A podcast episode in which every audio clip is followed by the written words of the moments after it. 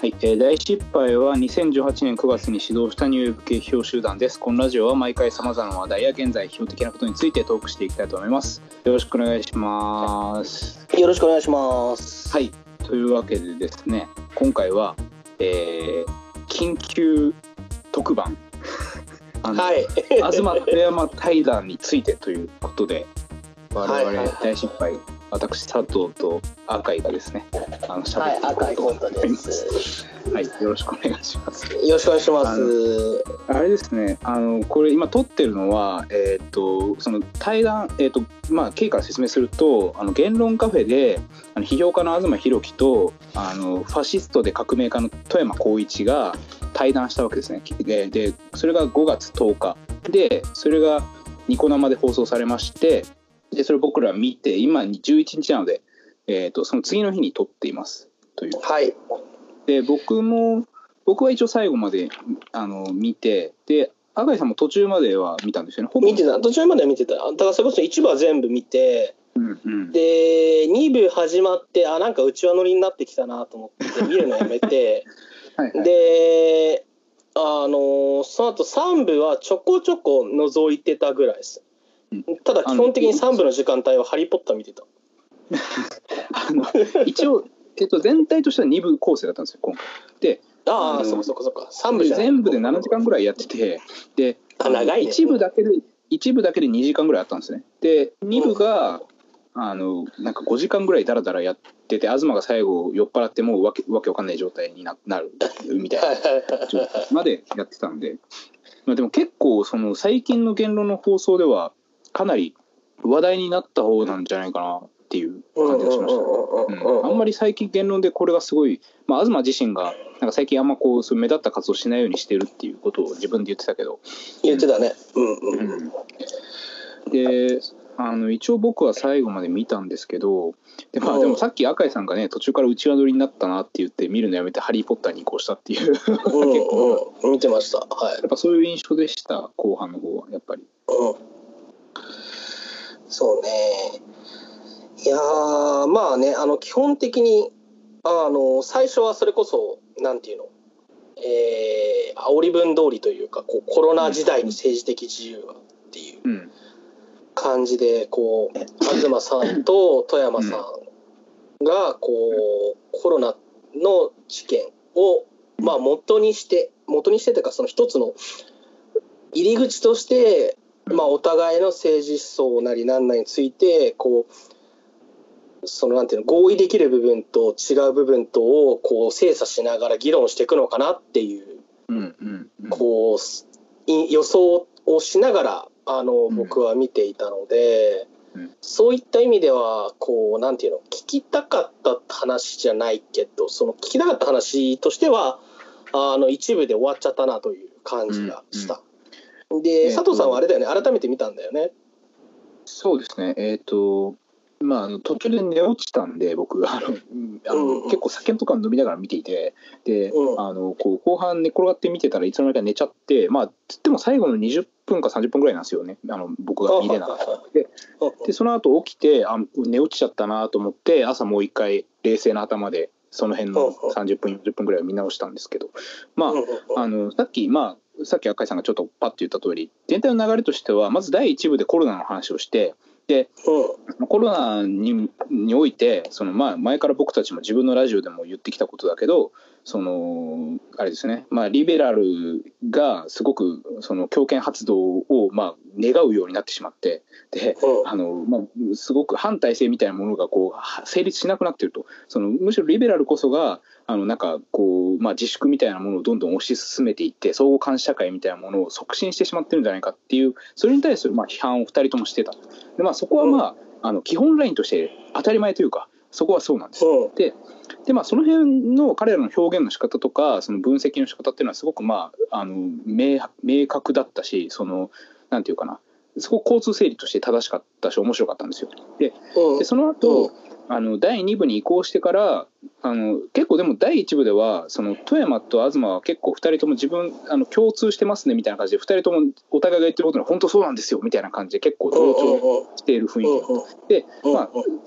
それはだからさっき言ったその基本ラインとして当たり前でしょっていうところを2人が確認し合ってるパートだったそうだね。でだから例えばこううんうん。あのクリエイティブクラスっていうふうに東さんは言っていたけれどもうん。こういわゆるリベラリズムリベラリリベラルな人たちと、うん。あとはその何こう創作者たちっていうのがこうある種、えー国からこう自粛っていうのを要請されて自粛してしまう。で、うんうん。その辺でこうお金くださいっていうようなスタンスになってしまって国っていうののある種の権力性みたいなのを強化してしまっている。うんうん。で一方で問題にしなければならなかったのはオンライン化によってあのすなんていうのか自分の仕事ができる人ではなく、できない人たちやうん。あるいはオンライン化によって負担がかかる層だったりとか、うん。っていうことなんじゃないの？っていうことを言っていてまあその辺とかもまあツイッターとかいろいろ議論すでに出てたしなっていう感じではあったけれどもまあとりあえずあの基本ラインだなっていう感じはしたよね。あのーそうですね。2人あのまあせまあ、これもやっぱりすでに言われたことですけどやっぱり結局その今回の騒動で一番誰が得してるのかっていうとそのいわゆる、えー、と GAFA そのだからうん。巨大 IT 企業ですよね。その Google とかうん。Amazon とかで今回あと Zoom とかね。うんそうそう今回急成長した Zoom であるとか、まあ、うん UberEats もそうですよ。でうんあのただ彼らはだから東の分析のその通りなのは、まあ、基本的にもともと世界をオンライン化したい人たちででだからこのコロナに乗じてそれをすごくあのやってるだけだと。でうんでそれはもともとそのその方向に動いてたものがそう加速したっていう見方ですよね。でうんでも結局そのあの何をするにしたってアマゾンをするにしても配達員がいるしでウーバーイーツももちろんそうだし何にしても最終的に我々のところに届くっていう段階であのその人がいるわけですよねそこに。うんなんで感染リスクということを言うんだったら彼らの感染リスクっていうのは最も高いわけでそのうでそこをどうそのかえ見ないでその自粛自粛って言ってるのはすごく滑稽だ。だから家でいうちで踊ろうとかつっても家で飯食う時にはその人を使うとそういう構造のなんていうか あのそうだね。うん。でそれに伴って、まあ、2, 二人ともがど言ってたのは結局芸術っていうかあのサブカルチャーみたいなものの反対性っていうのが本当なくなってて自分たちが存続したいんでお金くださいっていうふうになってると。だから、うん。あの富山的には今は本当にラディカルに表現をしたいんだったらただライブをすればいいだけだと。ただその自分たちの表現をじゅなんていうかな。それに従ってそれをやれば本当にラディカルになるだけなのになんか自分たちの意見とかを言って政権批判とかをし始めるけどそれは全然ラディカルではないみたいな。うん、だから凡庸であるっていうことになってで最終的にしかも補助金出せっていうことで頼ってるじゃんっていう。まあ、でででその辺はまあ本当に当たり前の話なんです。で僕たちもそれは交通整理としてすごく正しいと思うんだけどっていう。でその後それが第1部でした。で第2部からはなんか東が結構酔っ払ってきたのもありその、まあ、この辺にもう一人誰か呼ぼうみたいな。か感じの流れになって、誰かいないの？みたいな感じであの結構何人かに声かけたんだけど割と大物っていうかその辺の人は捕まらなくてでうん。あの結果的にその近くにいたあの近くに住んでるそのてか近くにアジトを持ってる富山界隈ですねいわゆる。あ富山自身がそう言ってたけど。富山界隈富山派みたいな若者がなんかあの10人弱ぐらいかな多分。がこうバーッとき言論カフェに乗り込んできてで登壇す10る人もいたのか。えっ、といなかったのかな？56人だったかもしれない。でも結構多くいました。ではで流れになってで前に登壇したりあのそれこそ早稲田穴研とかねその、うん。僕たちが昔状況にあのインタビュー載せてもらった時にインタビューしてくれたのが早稲田穴研でそこからちょっとした縁があるんだけど僕うんたちとは。うん。うん、そうだね。であの僕は去年ちなみに忘年会に呼んでもらったりもしています。m 1をみんなで一緒に見るっていう。うんそうね、そうだったね。うんそうそうであのそういう関係はあるんだけど、まあ、だから知ってる人が出てるみたいな感じでこう僕すごいあのなんていうか テレビ見てる人みたいな感じでね。知り合いがテレビ出てるみたいな。ああみたいなあ彼が彼はみたいな そうなるほどね。はいはい。あの時喋ったみたいなであうんのでそのただ結局そのあ、まあ、ちなみにその言っとくと結構その時もコメント欄で大失敗っていう名前が上がっててそれは結構素直に嬉しかったんですけどあの、大失敗とかその僕直前にもともと僕たち富山と東っていうのは結構出発点にしてたところがあったのでのそうだね。ブログ記事上げたからね。グループとしてのね。そう。うんうんだからすやっぱそのこの2人が対談するっていうのは単純にテンション上がってたしその昔僕が書いた記事を一回そののしあのもう一回載してその昔こういうこと書いてますっていうのを僕ツイートしたらそれが結構バズってあの、ああいうしああいう結構難解な文章にしてはかなりバズった方だと思うんですよ。なんか60そうだね。から70ぐらいリツイートされたんで。でまあそれで多分僕ら知ってくれた人もいるんだろうけどコメント欄で結構佐藤とか大失敗出せみたいなのがあったんだけど僕たち基本あの関西とか新潟とかにいるから行けないんですよね。そうです。無理です。行けと言われてもみたいな。ら僕 LINE 来たんですよ。そなんかあのなんか友人っていうかあの、まあ名前出すと栄冠堂元林から LINE 来てあの ツイッターでネトウヨのなんかなんか急先鋒みたいな人がいるんですけどなんかその人と僕あの仲良くはないんだけど個人的に知り合いでそのあの、なんか「お前めっちゃ名前出されとるやん」みたいな感じでこうすごい LINE 来て「お前今今すぐ出ろ!」みたいなこと言われたんだけどどうやってみたいな。出れるもんなら出るけどみたいな。そうね。まあまあまあそんなこともありみたいな感じではあったんだけど。そうそう。だから結局そのやっぱりその彼らが乱入したことによってある意味良かったのは富山あの今までなんか富山東の間にあったすごくなんていうかね紳士的なこうなんていうか距離感みたいなものの間に、結構そやな若者みたいな感じのが入ってくることによって東がすごいこう、アレルギーをこう結構示すところもあってまあすあのただもっと示させるべきだったと思いますよアレルギーをね正直。ででもまああの結果その異質なものと東が接してるっていう構図ができたことはちょっと面白かったけど結局そこに上がってきた人たちっていうのがあんまり基本的に45人上がったと思うんだけどやっぱりこううまく自分たちが考えてることとか問題にしたいことっていうのを喋れなかったんですよね。っていうかその喋ってるんだけどその要するに運動をやってる人間にしか伝わらないものの言い方なんですよあれは全部。でアズマンとしてはあのニコ生のこの放送をなエンタメとして成り立たせる方が100倍ぐらい重要なわけですよね彼にとっては。うんだからうんそのなんか出てきてなんかすごいあの一方的にこれの勉強しててみたいなこと言われても東的には困ると。だからうんそので東がなんかずっと「君たち若いね」みたいな感じのなんかいいもうほとんどハラスメントみたいなことをしてたんだけど、おじさん乗りだな。う。うんんであれは普通に良くないと思うけど普通に良くないけれども、僕があそこで若いって言われてるのは何かというと自分たちが考えてることを噛み砕いて他人の前でちゃんと喋るってことができないで今自分が読んでるものとか自分が今問題に思ってることをこうなんていうか独語的にしか喋れないというかその。そこを若いって言ってたんだと思うんですよ僕は。ではいはいはいはい。うんでそれに関しては僕は結構当たってる批判だと思うんですでしかもこれはあ彼らが若者だから問題なんじゃなくて結構最後一般が抱えてる問題でもあるし、うんそのうん運動してる人たちが。だからその例えばこう対談としてやっているっていう場面で、うん。あの東博樹っていう思想家が、まあ、どういうような著作を書いててっていうのはある程度知っておくべきだろうというふうには俺は思うんだけど、うん。うん。あのまあ、今回のコロナそうコロナ騒動でもいいわけだよ。ともかく何でもいいんだけど、こう特に東博樹とのあの接点を作るっていう方向でうん。あの話題を進めるべきだったんだろうなというふうには思っていて、うん。例えば自分はこういう本を読んでいるこういう運動をしている。で今回こういう騒動が起きた。で僕はこのこの騒動に関してここが特に問題だと思っていてうん。でその騒動に対してこれ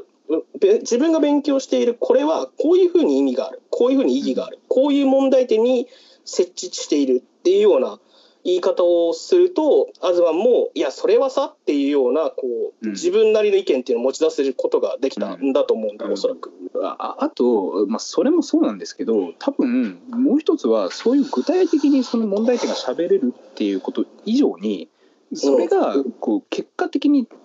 どういう人間像とかどういう世界像を描きたいからそうなってるのかっていうその全体の組み立てが見えないと意味ないんですよ、うん東にとっては特に多分。う。んだから今ここの細かいところでそのその運動のこういうあり方がっていう話をされても興味ないはずでその運動を肯定した結果出てくるものは何なのかっていうのを東は多分見たかったはずなんですよ。若者に特に。でぶっちゃけそれは富山にもあんま見えないから今回の放送だけで。うん、であれはだから富山に言いたいことを言ってたと思う僕は正直あの若い人たち。うん。で富山には言えないから。うんうん。であのまあちょっと流れに戻るとその。でまあそのあれですね最終的に津田がこう出てきてあの、でつあのスカイプでね出てきてね、そもそもどういう流れで出てきたの？東が呼ぼうっつったの？呼ぼうって言ってたんですよ。だからその津田っち呼ぼうよみたいな感じででその津田と富山もなんかすごいちょっとだけどその面識があってでまあ当然津田のこと自体は富山も知ってるしでまあこの間に入れたら面白いんじゃないかっていう多分脳であの働いたと、なるほど。でもあれもその結果としてそのあれですねその津田を呼呼ばざるを得なかったと考えるべきであのつまりそのさっきも言ったけどこうエンタメとしてその別にそれはプロレスでなくてもいいんですよね。論争じゃなくてもいいんだけど何かしらそのあのこうフックがないとっていう考え方の人だと思うので東博樹って。だから富山とこのままのんべんだらりとそのなんかコロナってよくないよねみたいな。で結局人民がダメでしょみたいな話をずっとしてても時間持たないと思ったんだと思うんですよ彼は。あのでしょうね、うん、放送の司会者として一つの、うん、うんうんうんでそのいろいろこうカンフル剤入れるみたいな感じでこうなんか富山界隈とか入れてみたけどダメだったと。ね、もうあの津田っちしかないでしょみたいな 感じだと思うんですよあれは。で多分自分で自分に爆薬を投入するみたいな感じでしょ。うん、で実際その津田が出てきてからはあのコロナとかなんていうかある意味そのパブリックなその批評性というかその、うん、っていうのはあんま減退はしてますよ当然だって大きい問題はもう語ってないのそこは。でも、うんうん、あのまあ、僕が見返して見直してそのそうだなって思ったのはこれはこれで一個のコンテンツとして成り立ってると思った。だからあの津田が出てきて津田に対して東がすごい「なんでお前は俺を裏切ったんだ」みたいな「俺はお前がずっと羨ましかったんだ」みたいななんかすごい なんかこうまああの言葉を選ばずに言うとめめしいなんていうかすごい絡み方をするじゃない。あのうん、でそれってあのなんていうか最終的にこれもなんか良くない表現なんだけどこうなんか破局する寸前のカップルの血話喧嘩みたいな感じになっててそのまあそういうコメントいっぱいついてたよね。そうそう東の難癖のつけ方がそすごくそうなんです、うん、でそれに対して富山がまあまあみたいな感じでなんか革命家が間に入ってるみたいな状態になってたので。であのただだからあそこのそのドロドロした喧嘩で最終的にあの喧嘩が別に調停されたわけではないんだけど2人の溝がここにあるんだっていうことをある程度田山のおかげで2人がこうなんていうか認識してで、あのこうある意味こう関係回復のこう端緒を開いたというかあのきっかけ、まあ、だから今まだ成りたあの関係回復してないけどこれからもう一回ちゃんと喋り直そうっていうことになったわけで。でおおおうん、でそこはだから東的には結局その津田のすごいどうだから今までずっとそのコロナのとの話してたところからずっと批判してた人人民に対する態度ですよね。津田ででありそのリベラル性ですよね彼の。結構どうしようもない。それをこうどう友人としてこうなんかうまく噛み砕いてその許すところを許さ許して許さないところを許さないっていうことをどう気持ちの上で整理つけるのかみたいなのをすごくパフォーマティブにやってたのであの後輩の30分だからある意味公共性とかないんだけどでも、うん、結構見せ物として面白かったし東、うん、まあ、もっとあのアイトレとかからの流れで見た時には結構人的に意味もあったと思う。あのコーナー、うん、ただ、ただあそこにいるのは別に富山光一でなくてもよかった、うん。うん、ただのただのスキンヘッドのいい人が横にいたあれは、まああの俺もねあの東さんと津田さんが喋ってるところはちょこちょこ見てて、うん、でなんていうのかな。東はそれこそその友達としての関係というのをすごく大事に思っているんだなっていうのがよく伝わってくる放送であったし、うん。うん、でその何ビジネスナイクなものものだったりとか政治運動の人間関係であったりとか、まあ、いろいろなこういわゆる大人の事情みたいなもの大人の事情という言い方が正しいのかどうかわからないけれども、うん、まあ、そういった世界の中で、まあ、ある種のこうネット創世記を共有した人間として、うん、こうその辺の志みたいなものおそらくそうなんだと思うんだけど、うん。うん、を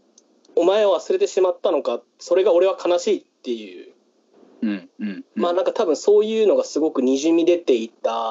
から、すごくこう、アズマンの人となりというのはとてもよく伝わる あの場面だったなと思うだからこうただのいい人みたいになってる津田が許せないんですよね。要するにアズマンとして。は。であのもっとうん、であのそこから結構直結する話だと思うんですけどそのインターネットのことでいうあの、まああのもう一度そのコロナの話に戻ってというか、ここがむしろ問題になってくると思うんですけどその、まあ、僕たちが言うまでもなくその富山光一と東博樹って全然出自が違う人でそので2人とも違うんだけど共通してるのはある種の歴史を描いてるってことなんですよね。そうだね。東も批評の座談会批評誌の座談会っていうのを言論でやってたし昔で,、うん、であの富山光一が出した「全教と囲碁」っていう本はそれに対抗する形で書かれてるわけですよね。そうそうですであのだから批評家が書いたり思想史っていうのはあまりにもその観念的すぎるというか運動史が一切抜けてると。でそれに対して運動史を書くんだみたいな形のモチベーションで始まっているものですよね。であの今回は富山は初めから言ってたけど今回はその話はしないってはっきり言ってる。うん、でしないならしないでいいんですよ別に、まあ、あのした方が面白いと思うけどただ、うん、なんでそれがしないことが問題になったのかっていうと結局そのアズマンが投げるその俺たちここが違うよねみたいな話を富山が全部スルーするんですよね。そのだから特にそれで一番大きかったのはインターネット体験でしょ。でアズマンがしかもそれも言ったし、ね、ここが僕たち違うんですよねみたいな。で富山さんは当時それ可能性感じなかったんですかとか。ででそこもすごくなんかのなんかのべっとずるっと終わってしまってで、うん、なんでこれがさらに問題なのかっていうとそのさっきの津田の話もそうなんですけどその津田と東がなんでこう今だからすごく赤井さんの指摘良かったと思うのはなんでそこを共有してるのにそうなっちゃうんだっていう東の憤りがあるって言ったじゃないですか。だからあの東にとってはその人民と自由みたいなものの二項対立がある意味こう使用される場所がインターネットだったはずなんですね。で、うん、あのだから富山は初めからもう人民と自由っていうのを対立するっていうのを結構早い段階で分かっちゃってて特に具体的にはオウムの時に。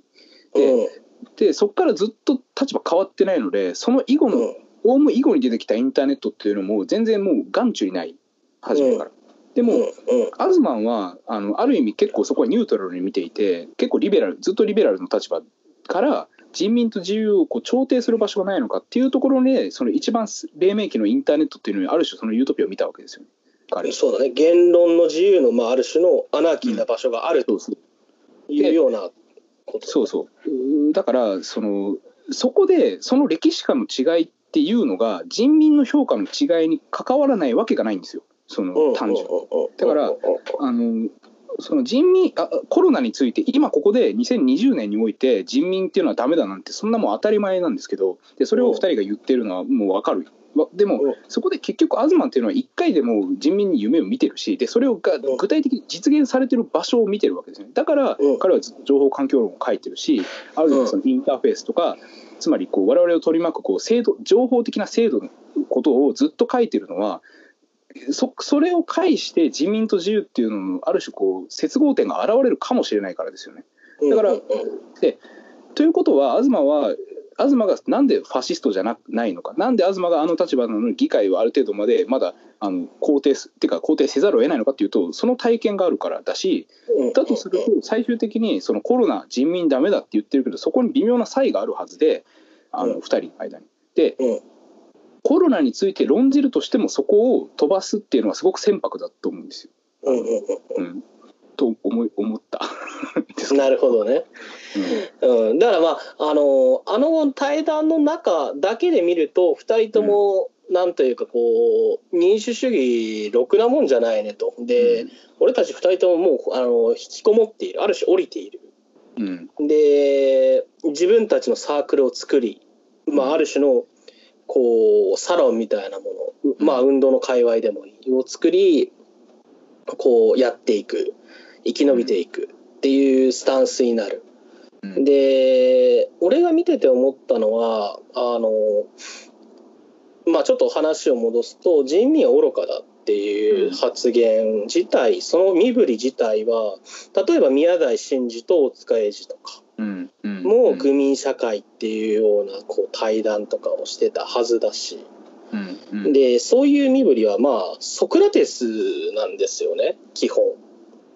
で2人のソクラテスが喋ってるんだなっていう印象を俺は受けた。でその身振り自体はまあ伝統的であるっていう感じがするし、ただその上で思うのはこうある種2人ともこう思想の一貫性みたいなものを、あの重視していた今のリベラルの人たちがこう早々に転向してしまうある種の弱さ、うん。脆弱さみたいなのを露呈してしまう中で俺たちは一貫してんだっていううん。こうある種の、えー高潔さ潔癖さみたいなものっていうのをこう理念に沿って押し出していくっていうのは非常にこう痛快に見えるというかそうあの素晴らしく見えるんだけれどもうん一方でそれっていうのは強みと弱みがあるというふうに思っていてうん。で強みっていうのはさっき言ったようにこう一貫性があるということなんでうん。思想の強度があるということなんだけどうん。弱みとしてはこの社会に対してひねてるっていうことなんだよね。引きこもるっていうの。は。うん。だからまあこの社会と関係がない。あの、関係がないというかこう対応しなくていいっていうあのところがある。うん。でそれはどうなのっていうふうにまあ僕なんかまあもしかしたらこれを言うと若いねとか言われるんだろうけど あのね、うん、僕は若いって言われるのあんまり好きじゃないんですけど実は。うんあの好きなやつあんまりいないと思いますよ。うざいもん。うん うん、そうね。だからまあ例えばね、あのーまあその昔小田誠という人がいまして、うんで、まあ、小田誠はそれこそ左翼ポピュリズムの原始あのー端緒と呼ばれるような人かもしれないんだけれども、まああの人とかはあのそんなもん分かってたんですよ最初っから。うん。で分かった上で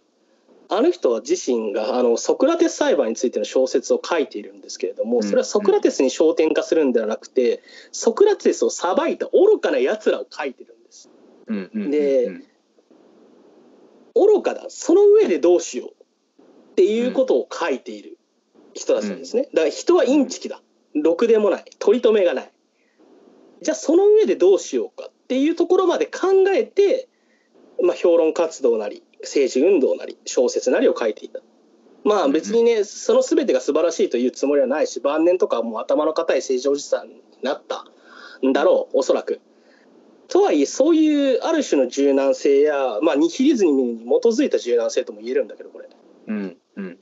ていうところがあったそういうスタンスが彼ら2人には全く見られないなって思った俺は。うんあのまあ一方でただそのまあその具体ただ一方でその東は結構東も富山もですけど具体的な他者みたいな話は途中でしててその、うん結局その面前自分の客と喋ってると分かるみたいな東的にはね。だからそのだからそのじその途中でそのあんまりこう一方的にリベラルなことが自分が言えないのは結局その自分の文章を読んだり話あのなんだろうイベントに来てくれたりとかする人たちのこう動きとか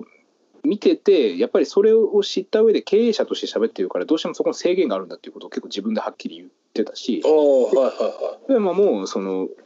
富山の場合は地方で活動することの意味みたいな話をしててその富山光一なんか自分の周りで知ってるやつは誰もいないと。そのい。住んでる周りだからある意味こうそこでこう富山光一としてではなく一個人として人人民と喋らないといけないっていうことも言ってたしあとそのもう一つ別のエピソードではそのまあこれ否定的に言ってるんですけど明らかに。その地方のそのなんか自民党の議員のなんかその選挙カーの後ろをついていったらその街頭にわらわらじいちゃんばあちゃんが出てきて握手を求めてるみたいな。なんかこうこんな醜悪な風景がっていうのがみたいなこと言ってたんだけどそのでもそれ一方で結構具体的に見てるなと思ったんですよねそれを見た聞いたんだそれは見てると思うしなんていうか無視してるというよりはやっぱこうオルグしていくないし自分の文章をこう広告的にあの広げていく対象としてはやっぱりある程度見てるのかなって思いますけどね。まあただそれはどっちもある意味自分たちのタコツボを作ってるだけなんじゃないかっていうとそれはそうなんだけどただうーんどうなんでしょうね。僕は結構その引きこもっててもいいんじゃないかとか思っちゃう人なんでそれで言ったらね。うん、だからそこはあれだよ。俺と佐藤さんの立場の違いでもあって結構。うんうん。でなんていうのかな。あのまあもちろんねじゃあ一挙に全てを全ての階層の、全ての年齢層の人々を獲得するみたいなねことができるやつはいませんよ。うん。いないからこそあの対象やメディア媒体に合わせてある種文体を変えていくっていう戦略が必要だったりとかするわけだ、うんそこで初めて文体論の要請とかが出てくるわけですよ。うんうんうんっていうようなことを僕はずっと実は考えてるんだけど、まあ、うんなかなか伝わらない人には伝わらないんだなとか思ったりもすることもあるかな。うんうんそうですね。うん、なんか今言おうとしたんだけど忘れちゃった。ごめんごめんごめん。あのまあだからどっちみちそのあそうかあ僕はねあの今言おうとしたことはそのその体重を、まあ、ある意味確かに自民批判あいつらはじ自由に対立するんだっていうのはある意味そのひねった引きこもり的な態度なんだけど僕はその人民を批判するっていうのも一個の交わり方だと思っているのでうんうんうん。いや、そうだと思う積。極的にやっていくべきだとは思うんですよね。でうんそれで言うとそのなんていうかな彼らはすごくましな方でその今こう知的なことに関わってても人民むしろこうずるずるべったりで自分たちの本を読んでくれる人たちにアピールしてるような人文学系の人たちの方が多いんだからそれで言ったら。で。うん、で例えばだからそその時だから例えば仮想敵を安倍晋三とかにしてあのとか自民党にしてでそれに対する我々っていうまさにそういう線引きをする人たちの方が実は人民の顔をよく見てないと思いますよそれで言ったら。うん。安倍だって反安倍で連帯できれば何でもいいんだもん。うんうんうんうん。だから、まああのハッシュタグ問題にも近い話だね、そうそうそう。あと、あの、そね。その辺の話はさ、あのーコピープリントの話をね、あのーあそうそう、あれは素晴らしい。シールズ批判でね。うん。うん結局、みんな手書きで、こう、プラカードとか作れば、作るっていうのが左翼のあれなうんはずなのに、こう、プリントを、あの、コンビニでね、あのーうんコピーして、確率的なデザインで、安倍政治を許さないみたいなね。うんうんそういう確率的なデザインになってしまっているっていうようなことを言っていたりとかしてた。うん。でまあそれがしかも素晴らしいのはアズマンが言ってたのはそれ結局コンビニの資本じゃねえかっていう話です。よそうだね。うんセブンイレブンに金払ってるだけじゃんって言ってえいやでもって反資本主義なのではみたいなことを結構言っていてそれは結構ラディカルだと思ったし富山もそれすごい同意してて。まあだからうん。アズマンはめっちゃ運動音痴で正常音痴だって言われてるけど意外とその辺はなんていうかねこうプリセット的に分かってるところが素晴らしいと思いました今回。だからあの運動はこうあるべきだっていうのは結構普通のことを言うんですよ東はそのうん。反運動的な立場を取ってるにもかかわらず。にもかかわらずね。にもかかわらず。だからその正直その富山界隈で来た人たちが言ってることよりもよっぽど具体的に運動のことを分かってるんですよ東の方が、まあ、まあだからこそとあの年食ってるっていうことだしだからこそ君たち若いねって言うんだけど。あの、うそれがだから運動史とか多分東くわ全然詳しくないと思うけどやっぱ皮膚感覚的に左翼はこうあるべきだっていうことを分かってるからだから別に間違いないんですよねそこ。だからそこは結構僕は信用に足るものだなと思ったし左翼の人たちがあんなに東を嫌いな意味が分からない。僕は、うん。まあ今回ね、あの佐藤さんは特に、こう、東やっぱすげえなと思い直した回でもあったようだけど。あまあそうかもしれない。っていうかあの東を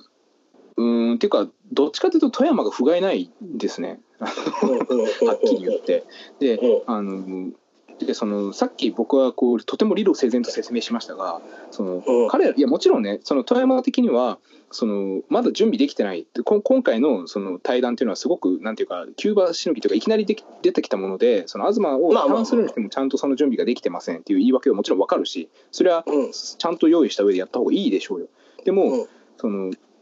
なんていうかやっぱりそのこうんだかでそそれにこうなだから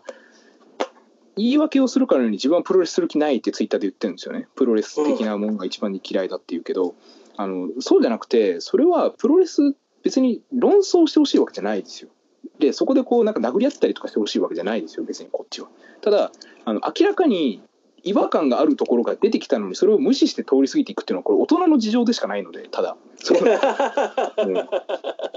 でアズマンが結構そのうん。なんかさっきも言いましたけどフックを作ってるのにそれを全部潰していくわけだからあのそれは単純に対話として不誠実な対話をしてるだけですよ。富山光一は。でそれで自分の界隈とか呼んできて「いや彼らの行動力は素晴らしい」とか「何言ってんだ」みたいなこううん。話で なんかそのでもちろん今回彼は彼がもともとすごくいい人ですからその人柄が初めて見た人たちに知られて運動とか興味ない人たちが興味を持って富山光一のことのファンになるっていうことは別に意義がないことじゃないと思うけどうん。それ以上の意義がないしあのなんかだから結構そのももともと期待値が高かったっていうところもあってリアルタイムで見てた時は僕はずっと文句言いながら見てましたから。ツイート見たら分かるんですけどだから、うん。あのーやっぱだから結局本当に富山が自分アズマンと仲良くなりたかっただけの回であってその、うん。まあ、今後に期待はもちろんしますが今回については富山についても富山界隈についてもちょっとなんだろうな。あのもうちょっとできただろうっていう感じですね。こう見放したというか、うん。なんかすごくひよってました、うん。まあね。いや俺はそれこそ例えばこうあの場に最初に座った男の子とかを見てたんだけど。うん。まあでも7,000人とか6,000人とか見てるね放送で、でしかも何こう東博樹と富山光一の間に座るというのはいやなかなかね大変なことですよ。俺だってあんな場所に座らせれたらねもう何も言えねえやっていう気持ちにもねなっちゃうような気もしなくもないんだけど。とはいえうん。まあねあのなんていうのこう。だからいでもそその目線は分かるし実そうなんですけどそれを東風に言い換えたら君たち若いねなんですよ結局。だからそれって東のあれって最悪に見えるけどある意味擁護なんですよね。君たち若いねっていうのは。だからそのリアルリアルでっていうかその同じ立場に立たないことによって守ってるわけだからそれって。うんうんうって。そうだね。もちろんハラスメントだけどででもだから今までコロさんが言ってることっていうのはほぼそれと同じなんですよね。正直。だから、うん、まあ僕もいやあの立ってみたらそうだと思うけど、うん、なんていうの？東は結構その何批評におけるいわゆる父殺し的なテーマっていうのを、まあ、自分がどう考えるかどうかは置いといてあの人がね。うん。すごい内面化をしてるはずなのよ。うん。でまあ、批評というか大きく言って思想だね。で、やっぱりこう最初に出てきた時にもこう君たちは俺を刺さなきゃいけないんだよねみたいなことを言ってたはずなんだよ。そうそうそう言ってた言ってた、うん、そう。うんだからまあやっぱりそういうゲームでしょ。まあね。うん、だそういういやまあそれがねあのプロレスであってそういうことはしたくないっていうスタンスなのかどうかわからんけれども、うん。まあ、見てる側にとってどう映ってしまうかっていうことと、あとその純粋にこう対話っていうゲームにおいてどうなのかっていうことこの2点においてはあんまり評価できない回なんだろうなっていう印象だったね。まああの全体的にはね僕はでもいわゆる神回ってやつだと思いましたけど古い言葉で言うたら。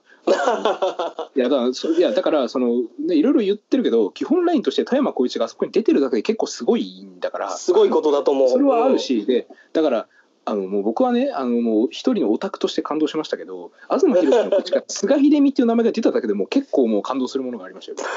一回一回言ったもんあのだから言ったねいや言ったしそこでもうだからあのだからあ東言ってたじゃん。体に工事の話とかした方がいいのかもしれないみたいな。言ってた。ん。で言っててでいやだから僕と富山さんがお互い体に工人とか菅秀美をどう思ってるかっていうのはこれ結構熱い論点ですよねみたいなことを言っててでうん。めっちゃこう火種を投げてるのに 全部するからこっちとしてはなんていうか美味しそうなものを目の前に見せられて下げられるみたいな、いやなんかね そのそのボードを打ってくれみたいな感じだよね。うん、いやだからあの、まあ、こっちはただオタクだから悪いのかもしれないけどみたいなまあそうだね。えまあ言ってみればあれです。あのコアなファンの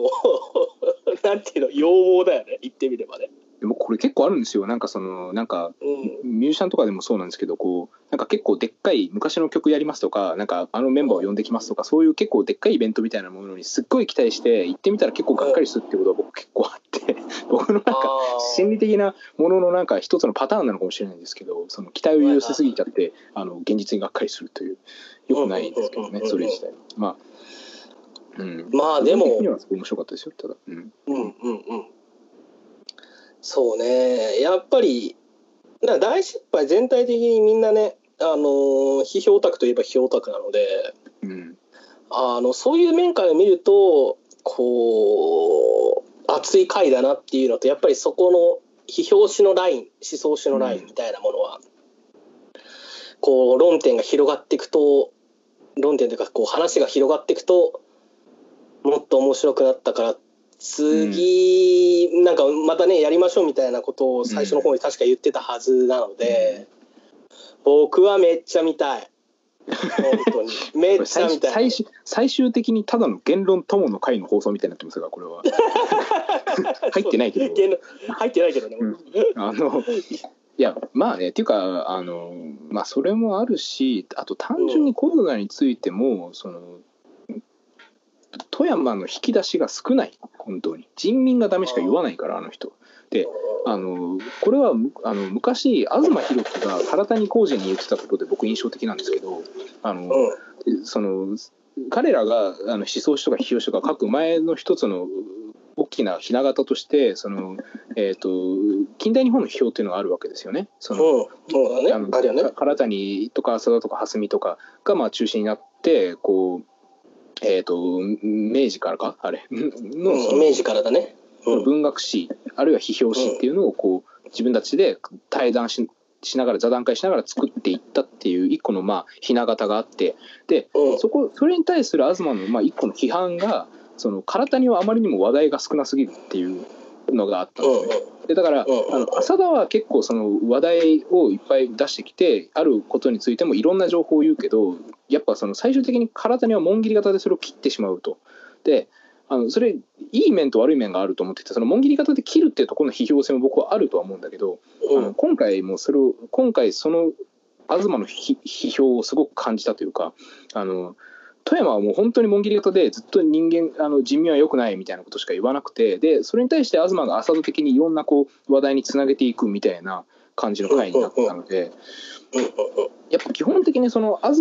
さっきねあの東を再評価したって言われたけどというよりはやっぱりあそのああいうこうパフォーマンス能力が乏しい人富山浩一みたいなうん人が出てくるとそれに対する東のバラエティの豊かさっていうのはやっぱこうやっぱコントラストとしてすごく見えちゃうから。うんうんうんうん。うん。いやだからあのそういう話でいくとあの、うん。ほとんど自己言及的に見えてくるのは東がねちょこっと若い頃の話をしていてですね僕はうん。あの唐谷さんよりもどっちかというと浅田さんの,、あの影響を受けてるというか、あのうん。思想的な影響っていうわけじゃないんだけどちょちょっと微妙なことを言っててこうそうなんていうの？多分ただただ呼び出される人だったって若いやつだったっていうことを言ってるんだけど多分あのうんうん。あの進歩とかね飲み会とかに呼び出されたやつって多分あそこで浅田のある種のトーク術みたいなものっていうのをめっちゃ見てるはずなんだよね。そうそうそう。あので浅田がそこで言ってたエピソードとしてドゥルーズより語りの方が偉いっていう話がありましたよね。ああそうだね。言ってたそうそうそう。だからそのドゥルーズじゃなくてが語りの方がそのいろんな文献を持ってきたりそれをいろんな人につなげたりとかそういうこう役割を果たしてるんだって。で浅田は、それを浅田が言ってたと。で浅田の自身の一つの雛形としてガタリがいるんだと。でガタリみたいになりたいんだパーティーピーポーだよね。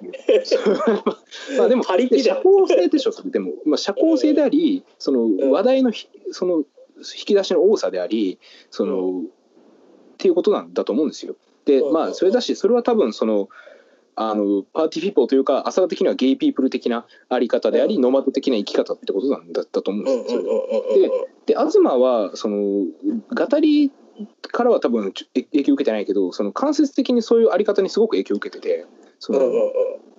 だからその革命家とも一応その喋るしっていうことだ。だしもともとずっとタコツボを破破壊せよって言ってる人ですから東は。うん。うんだ富山さん自身もこう東さんの経歴とかやってきたことを見てこれほとんど活動家だよねっていう。まあまあそうそう。それはずっと言ってるんですよね彼は。うん。そうそうそうそうそう。だからあのそのねあのある意味そのまあ唐谷と富山がそこで被るのは面白いんですけどまあある意味頑固頑固に自分のことを紋切り型的に言い続けるっていうことの良さもあるのでそれをやりつつただそのやっぱりまあスキゾ的にというかあのあのどんどんまあハブにハブになれる感じだよそうそうそう、まあ、どんどんそれを別の場所につなげていきだからそのための言論という場所がありっていう、まあ、その意味はやっぱりすごくなんか再認識はさせられてどこまでも東を褒める放送になってしまっているあの まあなんていうのかな。思想家のタイプみたいなのって、まあ、ある程度あるだろうとは思うんだ僕は。うん。で、うん。こう例えばあの浅田自身はおそらく大嫌いであろう羽生豊とかねああの羽生豊っていうのは基本的にこうあの指令みたいな感じで、クソでかいあの詩弁小説みたいなものを書いた人でもあると同時にうん。あの同時代のこう評価とかを見ていくとすごく人間関係が広いのよあの人は。うん。あのいろんな文学グループに出入りしてで暗躍してうん。でしかもこう卑俗な話題とかまあ野球とか、うんそういう話題にもいろいろ対応できるような人だったっていうことを言われてたりする。人でもあったりして、なんかこうそういうようなタイプの人もいれば一方でこう唐谷とかみたいにこうなんていうのかな。こう剣一本で戦っていくみたいな。うん。そういうようなタイプの人もいたりとかして。うん。まあなんていうのこう人生論じゃないけどこうある種の人間観みたいなものどういう人になりたいのかっていうようなうんところがはっきり出てくるのかなっていう気はしたよね。うん。今回の放送見ながら思ったことだけど俺は。うんうんうん。そうですね。だからあの結構あのまとめみたいなこと言うとすごく我が身を振り返らされたというか あのおなんかやっぱりなんだろうな。やっぱあのこうやっぱねあ東とか浅田の僕が好きなところって、まあ、もちろん彼らのある意味の盗作的なところっていうのも好きなんですけどやっぱね、うんその情報量の多さだしそれをこうなんていうかあそのつなげれる能力ですよね。ある話題を出された時に僕だったら思いつかない方にやっぱ彼ら持っていける力があってでこれっていうのはこうあのだからそのすごくミクロとマクロのし視点をこうなんていうか使い遠近法的に使い分けれるでしょ。なんかここれはこういう視点で見るとこうででこういう視点で見るとこうでだからこうだっていうところまで持っていけるそのなんていうか